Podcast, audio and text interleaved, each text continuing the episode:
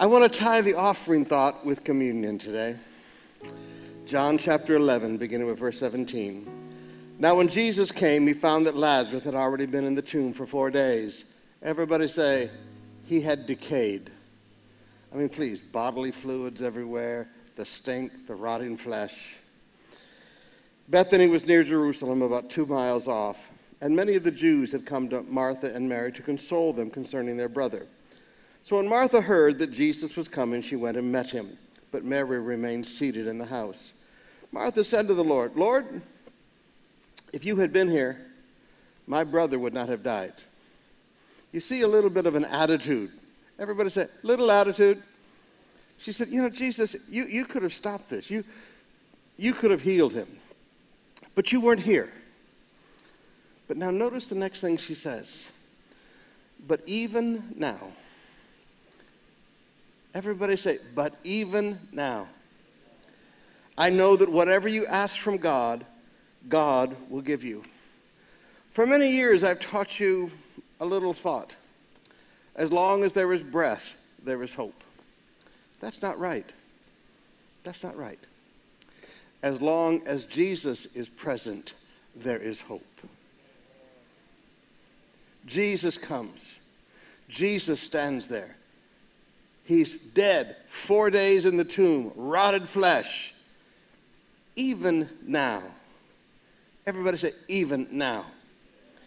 Now, for some of you, this year has been an inconvenience, a big inconvenience, I understand, but it's just been an inconvenience.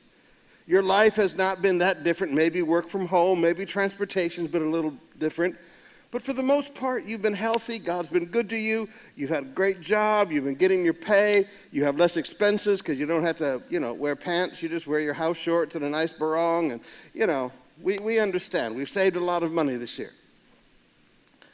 But for others, this has been a really, really, really hard year. This has been the worst year that they have ever faced in their life. And sometimes you get to the end of the proverbial rope and you don't know where to go.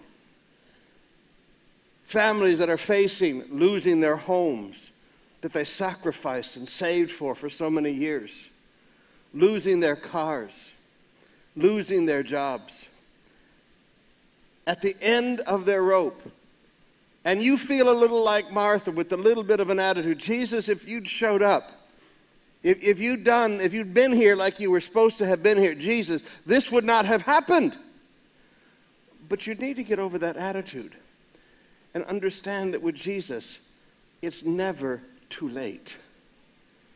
Everybody say, it's never too late. Now look at the widow of Zarephath. I'm going to give you four stories that you know very, very well, very quickly. Look at the widow of Zarephath in 1 Kings 17, verses 8 through 16. She'd gone through how many years of famine? Struggling every day for how many years? Just barely getting by for how many years? We've only been going a little over 6 months. But this woman had been going how many years? And finally she gets to the end of the rope. She tells Elijah, I've got a little bit of food, a little bit to cook up, and my son and I are going to eat it, and we're going to die. It's over. There is no more. But then God shows up. Even now, God shows up. Even now, God shows up and gives her a miracle that continues, a little miracle that continued every day until the end of the famine. You look at the ruler of the synagogue's child in Luke chapter 8, verses 40 to 56. She's dying. Jesus said, I'll go with you. The ruler's so happy he's going to come with me and heal my child. He's so excited, but Jesus gets delayed by the woman with the issue of blood. Then he gets excited again as Jesus begins to walk toward the home with him. And a man says, don't bother the teacher anymore. Your daughter is dead. You can see the look on his face change. And Jesus said, don't be afraid. Just keep believing. Even now. Everybody say, even now. You look at the widow woman whose son had died in Luke 7, verses 11 to 15. Her husband has died. Now her only son has died. She has no more hope. For the rest of her life, she will sit in the street and beg for food. And then Jesus comes walking down the road, touches the coffin, and raises the son back from the dead. But even now, look at the apostles in the boat, being swamped, water filling the boat. Jesus is very peacefully sleeping up in the front. They say, Jesus, don't you care that we're drowning? Jesus gets up and speaks to the wind and the waves, and everything calms down. But even now, brothers and sisters, I don't know what you're going through right now, but I know that as long as Jesus is present in your life, there is a miracle in the making. As long as Jesus is in your home, he said he would never leave you, he would never fail you, he would never forsake you. So I don't care how dark it looks right now, I don't care how difficult it looks right now, don't you give up in Jesus' name. Jesus is with you. He will never fail you. He will never forsake you. You just need to look at it all and say, but even now, I don't know why it hasn't happened yet. Just like Martha didn't know why Jesus wasn't there earlier to heal him. Jesus said, this is for the glory of God. Sometimes you have to understand, God does a but even now to make his name glorious. Now, brothers and sisters, I want you just to understand, in these days of darkness, in these days that we're living in, God will do things for his name's sake.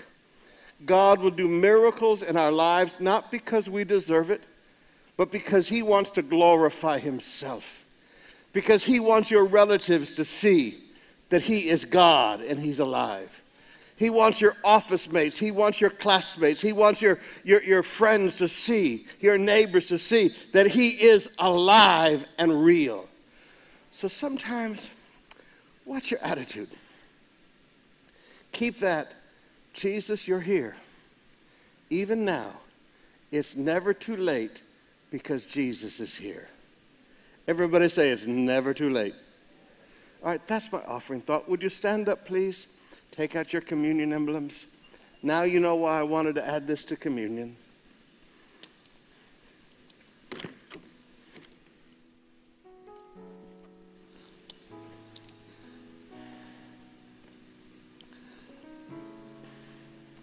Every time we receive communion, we remember what he did for us. Paul says, if he did not withhold from you his only son, why would you think that he would withhold any good thing from your life? Did you hear what he says? Why would you even consider that he would withhold any good thing from your life? He's already demonstrated his love for you by giving you his only begotten son. Brothers and sisters, he has a miracle for you. This bread, represents his body that was put on a tree for me, to bear the curse of the law, that the blessings of Abraham would flow to my life. I'm redeemed from the plague. I'm redeemed from financial failure. I'm redeemed from the destruction of my family. The blessings of Abraham flow to my life. I remember what Jesus did for me. Let us partake of the bread together.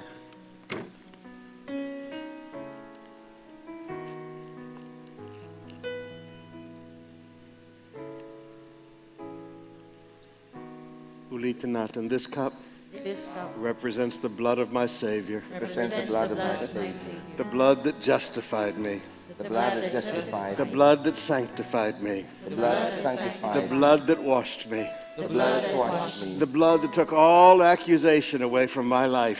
I am clean, pure, and holy in the sight of my God, because of the blood of my Jesus. Let us partake of the cup together.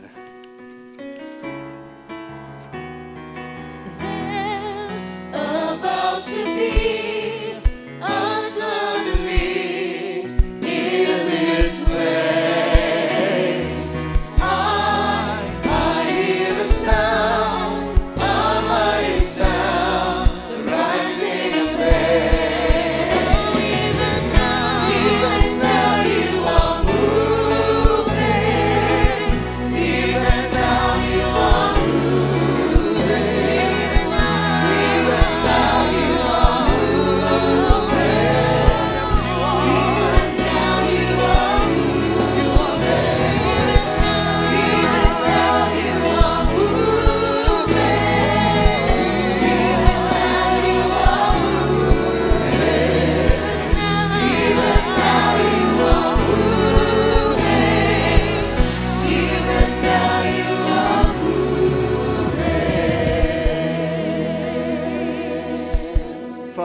lift to you my brothers and sisters. Lord Jesus, some of them are at the end. They don't know even what to do tomorrow morning. Oh, but Jesus, you have a suddenly for them. You have an even now for them. Lord, I ask in your mercy and in your grace, make a way where there is no way. Open opportunities. Bring finances into their family. Father, some of them don't even know how to pay that crazy Moralco bill that all came at once. Father, in the name of Jesus, oh, in the name of Jesus, bring provision into our families. Bring provision into the families, Lord, from unexpected resources. Doing things in ways that they've never seen you act and do things before. Father, glorify yourself in these days. In these days when darkness reigns, Lord, let the world see the light of God shining in our lives. Amen, Lord. Let the world see the miracles of God in our lives. Let the world see the reality of a loving God in our lives. Yes, God.